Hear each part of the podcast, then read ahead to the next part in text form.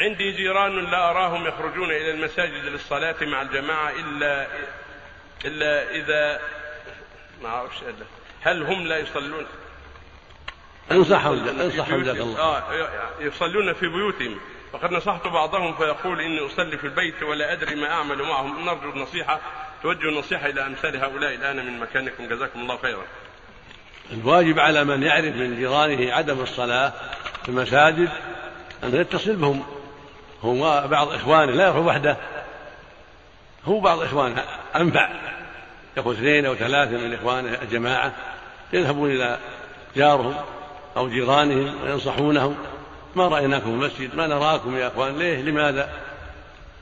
الواجب أن تحضروا مع إخوانكم؟ في الحديث من سمع النداء فلم يدري فلا صلاة له إلا من عذر.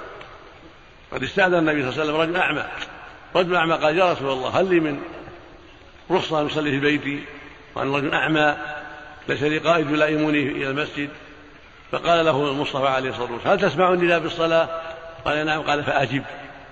هو أعمى ما عنده قائد يلائمه ومع هذا يقال أجب. فكيف بحال البصير الصحيح؟ المقصود الواجب على الإخوان الذين حولهم جيران لا يشهدون الصلاة ينصحونهم بنصيحة جماعية لأن الواحد قد يحتقرونه أو يتكبرون عليه. أو يقابلهم مقابلة رديئة لكن إذا كان جماعة يكون أقرب إلى النجاح. ثلاثة أربعة خمسة يذهبون يزورون الشخص أو يقابلونه في الطريق ينصحونه حتى تكون النصيحة لها ثمرة كبيرة إن شاء الله. والزيارة إلى البيت في الوقت المناسب تكون جيدة. جئناك يا أخي للدعوة لإنقاذك وإنقاذ ذمتنا وبراءة ذمتنا. هكذا وهكذا غير الصلاة. إذا علموا من جارهم شيء واضح من المنكر نصحوه ولا يسكتون عن الباطل لا يرضوا لأخيهم بالنار ولا بطاعة الشيطان. المؤمن للمؤمن كالبنيان يشد بعضه بعضا وشبك بين أصابعه عليه الصلاة والسلام.